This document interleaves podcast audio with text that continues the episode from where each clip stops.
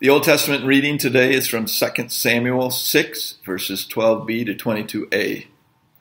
So David went up to bring the ark of God from the house of Obed Edom to the city of David with rejoicing. When those who were carrying the ark of the Lord had taken six steps, he sacrificed a bull and a fattened calf. Wearing a linen ephod, David was dancing before the Lord with all his might while he and all Israel were bringing up the ark of the Lord with shouts and the sound of trumpets. As the ark of the Lord was entering the city of David, Michal, daughter of Saul, watched from a window. And when she saw King David leaping and dancing before the Lord, she despised him in her heart. They brought the ark of the Lord and set it in its place inside the tent that David had pitched for it. And David sacrificed burnt offerings and fellowship offerings before the Lord. After he had finished sacrificing the burnt offerings and fellowship offerings, he blessed the people in the name of the Lord Almighty. Then he gave a loaf of bread, a cake of dates, and a cake of raisins to each person in the whole crowd of the Israelites, both men and women, and all the people went to their homes. When David returned home to bless his household, Michal, daughter of Saul, came out to meet him and said, How the king of Israel has distinguished himself today going around half naked in full view of the slave girls of his servants, as any vulgar fellow would. David said to Michal, It was before the Lord who chose me rather than your father or anyone from his house, when he appointed me ruler over the Lord's people of Israel. I will celebrate before the Lord. I will become even more undignified than this, and I will be humiliated in my own eyes. This is the word of the Lord.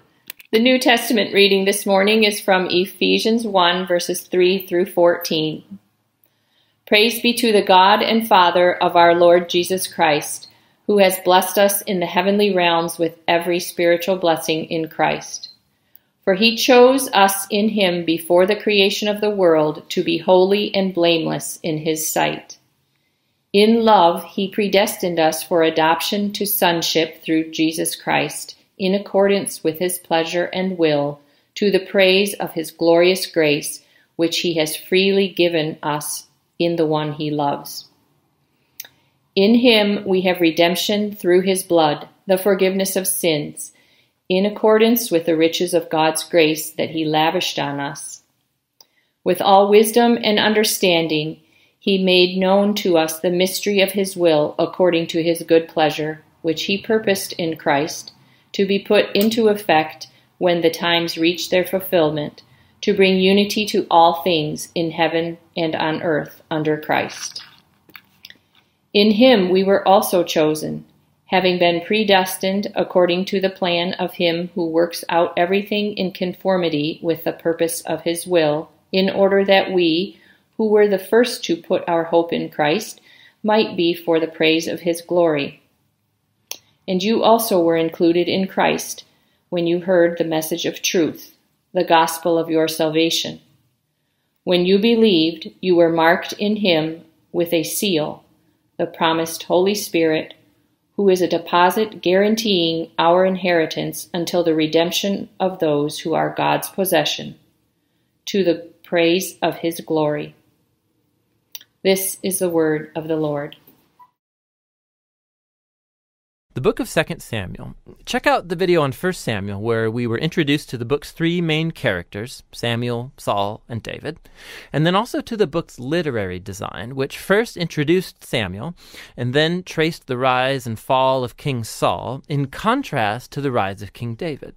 2 Samuel tells the story of David as Israel's king, and in two movements. There's a season of success and of blessing, followed by a huge moral failure and then its sad consequences. And then the book ends with this well crafted conclusion that reflects back on the good and the bad in David's life, generating hope for a future king to come from his line. So 2 Samuel picks up after Saul's death, and David surprises everyone by composing this long poem where he laments the death of the very man who tried to murder him. And so, once again, the author, he's presenting David's humility and compassion. He's a man who grieves the death even of his own enemies. After this, David experiences a season of success and God's blessing. All of the Israelite tribes, they come to David and then they ask him to unify all the tribes as their king. And so the first thing David does as king is to go to the city of Jerusalem. He conquers it, and he establishes it as Israel's capital city, which he renames as Zion. And from there, David goes on and he wins many battles and expands Israel's territory. Now, after making Jerusalem the political capital of Israel, he wants to make it their religious capital as well. And so he has the Ark of the Covenant moved into the city. And then in 2 Samuel 7, he tells God, now that Israel has a permanent home, he thinks that God's presence should also get a permanent house. So he asks if he can build a temple for the God of Israel. But God says to David, Thank you for that thought, but actually I'm going to build you a house, a dynasty. Now, 2 Samuel 7, this is a key chapter for understanding the storyline of the whole Bible, because God here makes a promise to David that from his royal line will come a future king who's going to build God's temple here on earth and set up an eternal kingdom. And it's this messianic promise to David that gets picked up and developed more in the book of Psalms and also in the books of the prophets. And it's this king that gets connected to God's promise to Abraham. The future messianic kingdom will be how God brings his blessing to all of the nations. And it's right here, in the midst of all this divine blessing, that things go horribly wrong. David makes a fatal mistake. Not fatal for him, but for a man named Uriah, one of David's prize soldiers. So from his rooftop, David sees Uriah's wife, Bathsheba, bathing. David finds her, he sleeps with her, gets her pregnant, and then he tries to cover the whole thing up by having Uriah assassinated and then marrying her. It's just horrible. So when David's confronted by the prophet Nathan about all of this, he immediately owns up to what he's done. He's broken, he repents, he asks God to forgive him, and God does forgive him, but God doesn't erase the consequences of David's decisions. And so, as a result of this horrible choice, David's family, his kingdom, it all falls apart. And it makes this section a tragic story, much like Saul's downfall. So David's sons end up repeating his own mistakes, but in even more tragic ways. So Amnon sexually abuses his sister Tamar, and then their brother Absalom finds out about all of this and has Amnon assassinated. And then Absalom goes and he hatches the secret plan to oust his father David from power, and he launches this full scale rebellion. And so, for a second time, David is forced to flee from his own home and go hide in the wilderness, except this time he is not an innocent man. The rebellion ends when David's son is murdered, and it breaks David's heart. And so once again he laments over the very man who tried to kill him. David's last days find him back on his throne, but as a broken man, he's wounded by the sad consequences of his sin. The book concludes with a well crafted epilogue, with stories that are out of chronological order, but they have this really cool symmetrical literary design. So the outer pair of stories come from earlier in David's reign, and they compare the failures of Saul and then of David, and how each of them hurt other people through their bad decisions. The next inner pair of stories are about David and his band of mighty men who went about fighting the Philistines. And what's interesting is that both sections have a story of David's weakness in battle. So, in contrast to the victorious David of chapters 1 through 9, here we see a vulnerable David who's dependent on others for help. The center of the epilogue has two poems that act like memoirs, and David reflects back on his life, and he remembers times when God graciously rescued him from danger. And he sees these as moments where God was faithful to his covenant promise to him and to his family. Both poems conclude by looking back onto the hope of God's promise of a future king who will build that eternal kingdom. Now, these poems and then God's promise also connect back to Hannah's poem that opened the book. And so these key passages from the beginning, now the middle, and the end of the book bring the book's themes all together. Despite Saul and David's evil, God remained at work, moving forward his redemptive purposes. And God opposed David and Saul's arrogance, but he exalted David when he humbled himself. And so the future hope of this book reaches far beyond David himself. It looks to the future, to the messianic king who will one day bring God's kingdom and blessing to all of the nations. And that's what the book of Samuel is all about. Good morning, friends, and here we go. Uh, Second Samuel. Uh, we continue on in our People of the Book, a years through the Bible series, and um, you know, we kind of mixed up the order of things for Advent and for Christmas season. And then last week, Jen took us back uh, to where we had left off in First Samuel. And today we're in Second Samuel chapter 6, looking specifically at the story of David dancing before the ark of the Lord with wild abandon. And uh, as we look at the story, I want to to yeah to walk us through this story in three movements, uh, three acts, if you will, three acts, if you will. Act one, priority. Act two, vulnerability. Act three, awe. And uh, you know, one way to think about this is a simple math formula: priority plus vulnerability equals awe. So let's jump in. Um, David dancing with all of his might before the ark of the Lord. Uh, this, for many of us, is a well-known story. I've got memories uh, as a kid hearing it in Sunday school. You know, watching it on the the VHS Bible story tapes we had around our house. Uh, but it it really wasn't until this week that I came to um, appreciate this story in its greater context and to, to recognize just how incredible it is uh, that David is able to prioritize worship of Yahweh uh, in the midst of all the, the intense pressure that he's under. For some reason, you know, growing up or, or in the hearing of past sermons I've heard uh, of this text, I've always imagined it as, um, you know, David is just in this kind of state of sunny day, easy go lucky, you know, let's celebrate uh, as if there's not a care in the world.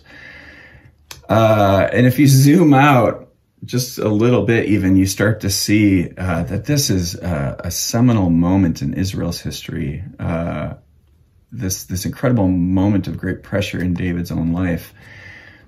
And again, that just makes it all the more striking um, how he's able to uh, turn to God and worship, uh, even even in the trial um, that this moment is.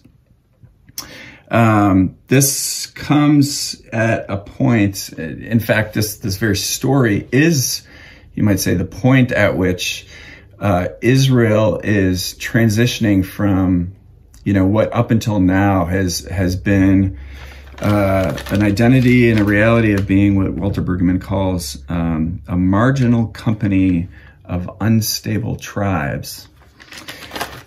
Uh, to becoming a, a centralized monarchy state in its own right. Uh, the story, as we've gone so far Genesis, Exodus, Leviticus, Numbers, Deuteronomy, Joshua, Judges, Ruth, now Samuel.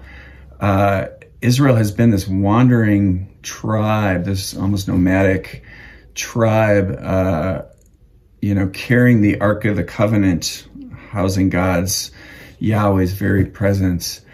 And here is the moment, this procession is them carrying this Ark of the Covenant into what will be its, you know, it is to be its permanent home uh, in and and in doing so, what will establish this this city of Jerusalem as the royal city of this new nation, and uh, and will legitimize David as the monarch, the king of this young nation. And so it's this huge it's hard to overstate what a transition from going this this marginal unstable network of tribes to uh, uh, a nation state in its own right and and all the you know bureaucracy and everything that goes with that this was a, a huge uh, huge transition uh, for Israel socially politically militarily religiously and David, in, in walking his people through this transition, is under intense pressure from all sides. You know, there, there were the people who uh, were sort of the the old timers or the people who uh, held in highest values the, the the old tradition, the old ways of doing things that uh, were not at all happy about these innovations that were happening. And then on the other side, he he's got you know the, people who are pushing for change, and and yet not all of them are happy with with the speed of change, or or perhaps they have different ideas of what change should look like than what David is bringing about. Uh, even his own wife is, of course, not very supportive. Uh, we, you know, get this this picture of later that evening, him home with with his wife Michal, and the way that she, uh, you know, dripping with sarcasm, uh, just attacks uh, attacks his his uh, behavior that day, and um, yeah, I've come for the first time to appreciate that it's under this great pressure, this this moment of trial, that David has the instinct uh, to not put all that aside, but but in the midst of it all, to allow himself to come into God's presence and worship the Lord with abandon. And I, I came to realize that that David doesn't surrender himself so fully, so beautifully in, in this moment because life is so good. Uh, but perhaps David throws himself so completely into God's presence in this moment because life is so hard. One of the one of the commentators um, on this chapter used the phrase. This, said this is a liminal space in Israel's history. And I looked up the word liminal. Uh, you know, that it means a, a, sort of crossing over, a being uh, halfway into one space and still half in the other. Uh, the word liminal is Latin actually for threshold. So it has to do with the crossing of a threshold. And, uh, you know, I thought about all the ways that the, the reality that we find ourselves in here late January 2021, uh, we are very much uh, crossing, uh, you might even say stuck in a moment of threshold. Uh, I, I heard someone recently describe what life feels like right now is uh, she said it's like we're we're stuck like an airplane stuck in this holding pattern uh, that that we just have to keep circling and circling as we wait for for space at the airport below that will allow us to land.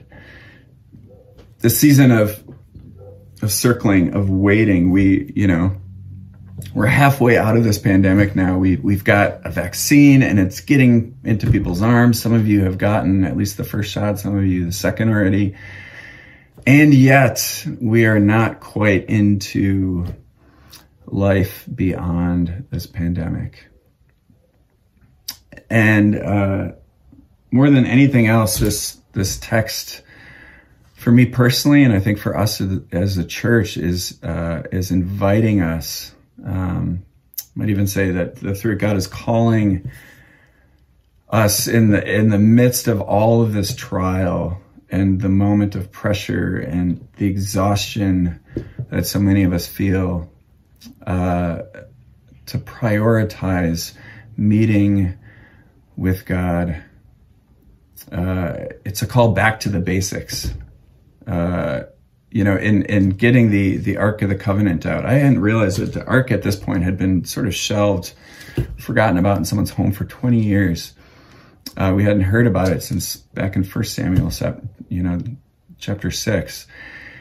And, uh, you know, Brueggemann again says, uh, in, in bringing out the, the Ark of Yahweh, David is, uh, you know, bringing out the taproot of Israel's religious vitality. Jesus, uh, you know, similar uh, metaphor says, I am the vine and you are the branches. And uh, in the hardship and again, the tiredness of this moment, uh, more than anything else, um, I hope you are hearing in this a call, a call to worship, a call to meet with God, a call to prayer. Um, it's easy to lose that habit in the midst of all this threshold change. Um, and we could talk about threshold change, you know, as a church, um, and the disorientation of of uh, you know, Jen and I were in the church basement recently and looking at the renovation, and she she said, "I don't even know where I am right now." Um, there's such disorientation in these threshold moments. Um, politically, right? I, the the the two weeks between the insurrection at the Capitol on January 6th and the inauguration we witnessed this past Wednesday on January 20th. Uh, that that turnover in leadership was this very unstable uh, feeling threshold moment um, that that many of us on both sides of the aisle, you know, after the inauguration on Wednesday and it and it's going down peacefully, we're able to take this deep breath and, and feel like, okay, we've made it through at least one important threshold moment.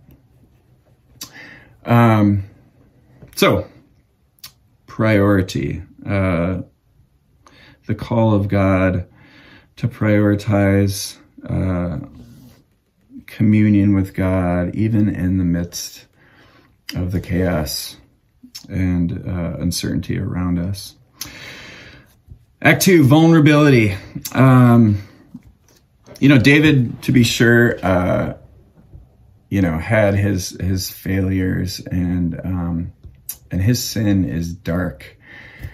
Uh, and we, we need to not lose sight of that or minimize that.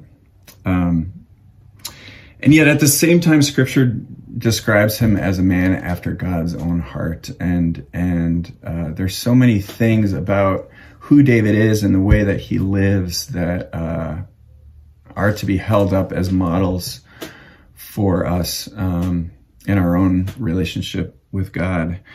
Uh, there's no half measures with this guy. David is whatever he does all in for good or for bad. He is all in. And, um, I think a part of what makes David so special and, and such a charismatic and attractive figure to so many of us, uh, what makes him so fascinating is, uh, well, the realism with, with which he's, he's portrayed. Um, but also just his his openness to to Yahweh, to to to others. I think of his love, his deep love for Jonathan. Um, his heart is wide open before the Lord, and this scene of him just you know is actually a, a physical embodiment of this openness. His his wild dancing in such a way that you know he's confronted later in the day for for not acting in such a way that's befitting a king. Uh, you know when Michal, his wife confronts him for for how embarrassing he is in his dancing he responds by simply saying i will become even more undignified than this. And you know i think a lot about vulnerability. I've been thinking a lot about vulnerability yeah, especially through this pandemic, and um, probably has to do with you know listening to Brene Brown podcasts. I know a number of you are fans of Brene Brown, writer, uh, researcher. Uh, you know, who does work um, on shame and vulnerability, and writes books and does a lot of public speaking. Uh, you know, it it's interesting holding her definition of vulnerability up to what I find in the dictionary. The dictionary says a vulnerability describes as the quality or state of being exposed to the possibility of being attacked or harmed either physically or emotionally. Uh, an example is con artists are great at spotting our vulnerabilities.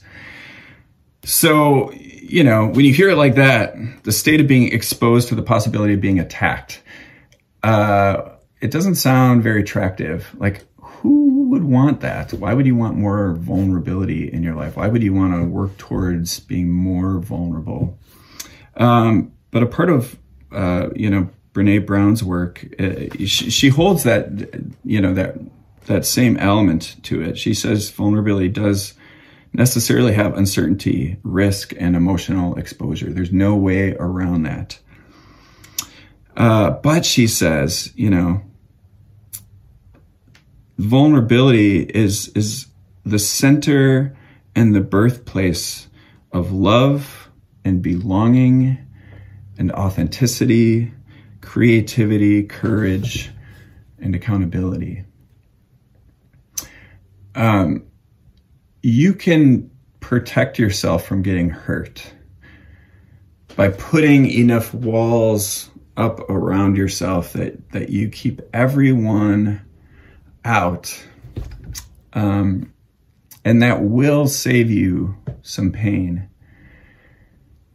But there's no way to, to put these walls up and keep out all the, the potential pain in the world without also keeping out all that is good in the world. Uh, you know, this whole Christianity thing is at root about relationship. Um, and that's necessarily so because the God who we worship, the Jesus we follow, uh, the Spirit who dwells in us so intimately, this is a God who is within God's self community and and who made us uh, with a desire to relate to us. Uh, the Christian faith, at its core, is about a relationship with a God who is alive and who loves us and who longs to know us and to be known by us. And uh, you can't have any relationship without vulnerability. Relationship, by definition, requires vulnerability. Um, you know, sometimes I talk to people. I've heard people in the church say, you know, I've been in our small group for a few years now, and I don't know. I, I like the people, but even after a few years, I feel like we don't really know each other, and I don't really actually feel close you know, that close to anyone in the in our small group. And it's interesting, you know, I might ask, well, have you have you shared with that group, you know, everything you just told me about this, you know, your struggle with depression right now and um, just everything that's going on for you? And they'll say, no, you know, I haven't shared that. Um, and maybe, you know, maybe there's good reason for that. Maybe they, they haven't come to be convinced that you know this is a safe group, uh, and, and to be sure it's unwise to be vulnerable, to put your heart out there uh, when you know before people who uh, you haven't come to know are trustworthy just yet. Uh, but at the same time, you know, to really feel close to anyone, uh, you have to allow yourself to be seen and they have to allow you to see them. These walls need to come down. Again, Brene Brown in her book, The Power of Vulnerability, says to be vulnerable is to allow ourselves to be seen. And, uh, you know, you can, you know, all of this is not just true of human relationships. This is, of course, true of our relationship with God. Um, unless you, you, let God into, uh, you know, all the, the, the spaces of our lives that we so easily wall off from God's presence and transforming love. Unless you let God in, you will not ever feel close to God in any sort of real way. You won't enjoy the the sweet peace uh, that comes from allowing yourself to just be held in the loving arms of the one who invites you to call him father. Uh, and you can show up to church, whether in person or, or, you know, you can even watch these videos each week. You can even go through the motions of church and so many of the disciplines throughout the week. You can show up without ever really showing up. Uh, and so I, I invite you to think about what might it look like? In what ways might you have walls up uh, spaces in your in your life that you haven't let yet let God uh, into. What might it look like for you to just radically throw yourself with abandon into God's presence in the way that David does? Uh, yeah, a few of these walls, and you know, we could talk about this for a long time. Maybe this is another sermon, but um, you know, some of these walls that I so often see just in, you know, conversations with a number of you in pastoral care moments, uh, walls of grief. I heard someone recently, you know, talk about a grief that's, uh, that's been festering for four or five years. Uh, and it was interesting. She said, I'm afraid to allow myself to grieve because if I let myself start crying, I don't know if I'll be able to stop. And so much of this gets into control and our our you know as, as competent modern people our need for control. And vulnerability by definition is a surrender of control. Uh, to love and to let yourself be loved is a, a, loss of control. I heard one parent describe uh, having kids as uh, it's like having your heart just be out there so vulnerably. Uh, and there's no other way around it. There's no way to, to, there's no shortcut that can get around that. And so what might it look like if you hold some, some grief to surrender that control, to let yourself go in God's presence, to weep and to cry and to trust the goodness of God to carry you through that um, hope. What might it look like for you to allow yourself to hope, to hope that a part of your life that has been the same for so many years, uh, to allow yourself to believe that that can change.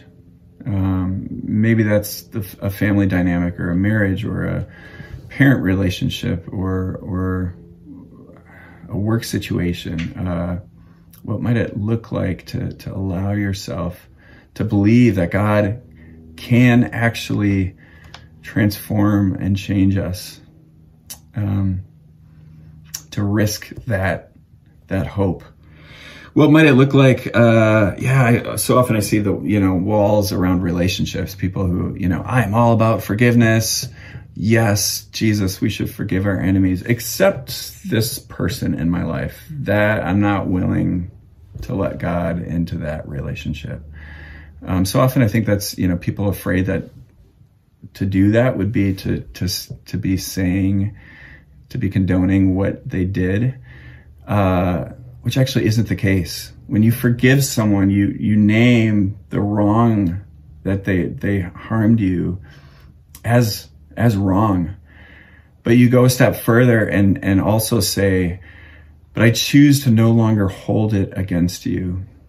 I lay that down and and in doing so you you're also choosing to set yourself free from from uh, the hold that that that relationship continues to have on you um, and will have on you until you let that wall down and let the love of God transform that part of your life.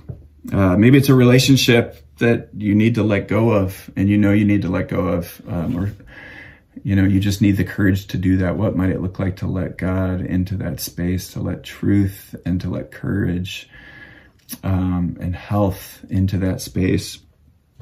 Uh, maybe it's, yeah, letting yourself be seen in relationship. I think of a friend's dad who's who's never said to his family, "I'm sorry" or "I love you." Um, maybe it means in in the small group or or in a certain friendship, risking the vulnerability of being honest about what's going on in your life. Um, what might it look like to lay that down? To, to name and acknowledge uh, and deal with maybe a sin or or addiction that has plagued you for far too long, something that you know deep down is a problem, but that you haven't yet brought yourself to being able to confess and to, to turn to another and to, to say aloud, I need help and uh, I need accountability with this. And to take the step of getting the help you need and, and again, to let the love of God just fill all these parts of your life. And we could go on and on. Your bank account, maybe, you know, oh, I'll serve God, I'll volunteer, I'll do all these things, but I will not trust my finances to God. I'm going to do that my own way, even though I know I'm called to something else. What might it look like for you to, to invite God into that space and, and to find not only does God, uh, you know, bless you and blessing others through how you steward that money um, just so generously, but um, how God at the same time might be setting you free from an anxiety about money that uh, that maybe you aren't even yet a real, real aware of and realize uh, has such a, a, hold on you. Um, anyway, your future. What might it look like to allow God into your future plans, your hopes, your dreams, um, or maybe to allow God in your future and uh, and accepting the way things are and letting go of of a hope or a dream, but but to invite God into that space, whatever it looks like. Um, okay, one last one: identity.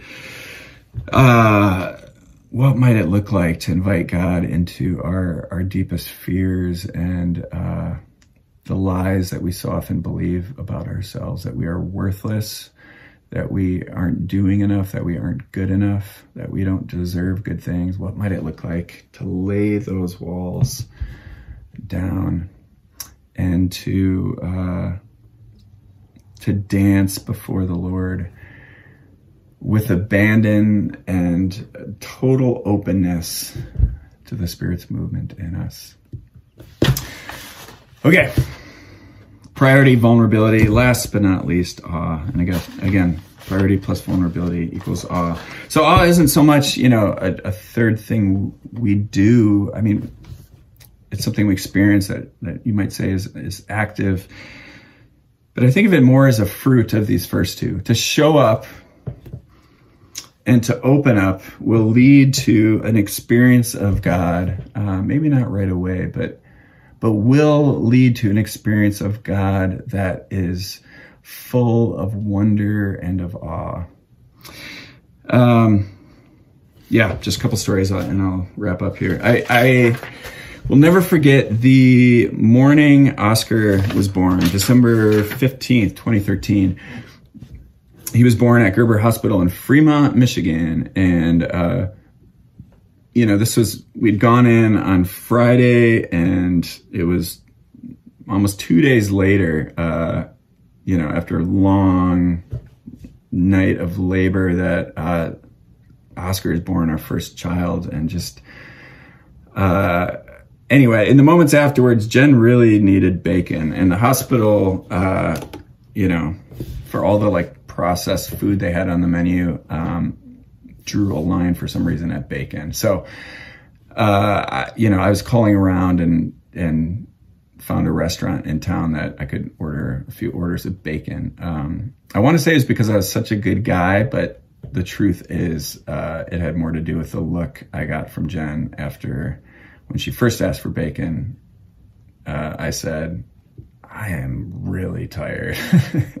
you can imagine the look after 21 hours of labor, like, you're tired? You're going to tell me you're tired? Anyway, so moments later, I'm driving around getting bacon for my wife. And, uh, I remember it was a sunny, you know, December morning and it had just snowed overnight.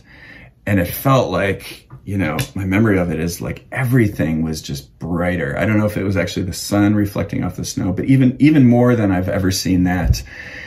And uh, there was I, I just had this ecstasy of having just become a father, having seen this this this baby come into the world that that sort of looked like me and sort of looked like Jen, and just to to open its mouth and cry and to hold it and uh, it was just this awesome experience. And I remember I'll never forget just you know I, I got to this breakfast diner and I'm I'm waiting for them to go back and get my carryout order bacon.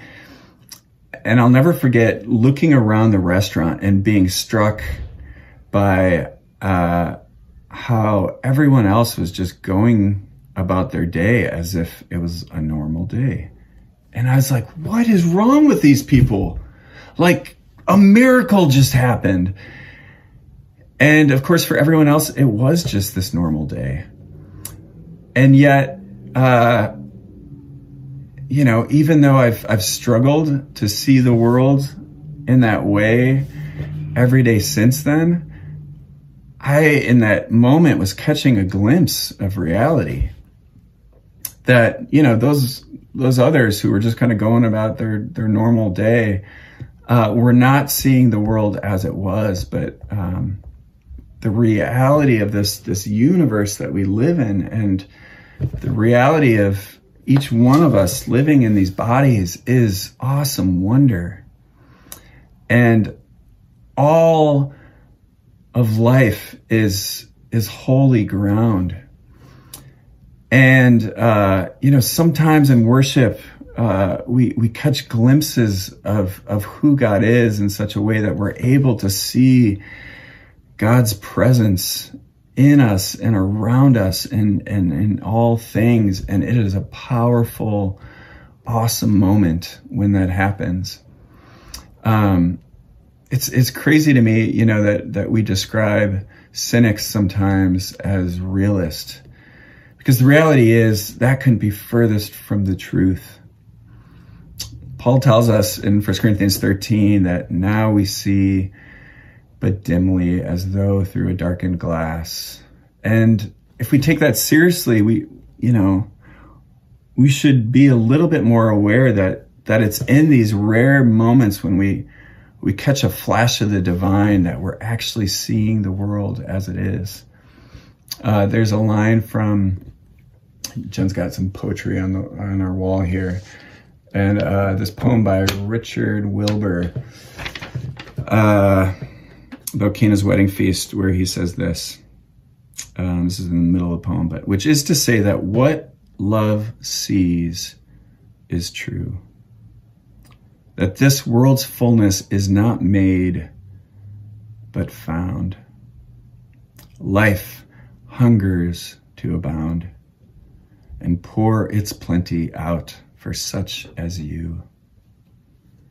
What love sees is true that this world's fullness is not made but found? What if everything, uh, all of your deepest longings are actually right around you and with you right now in this very moment?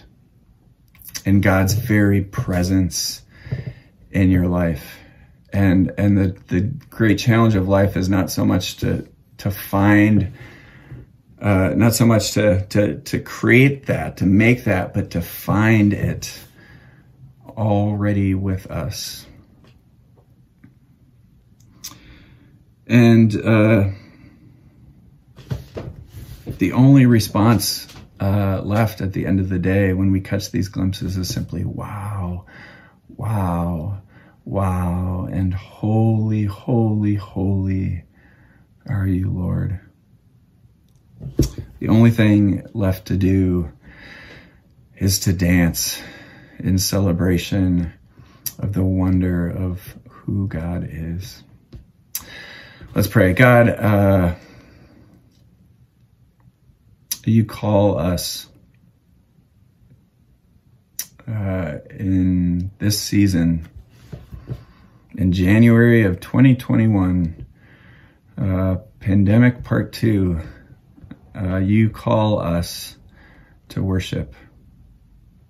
You call us to prayer. You call us to kneel before you and open ourselves every part of our lives to your transforming love.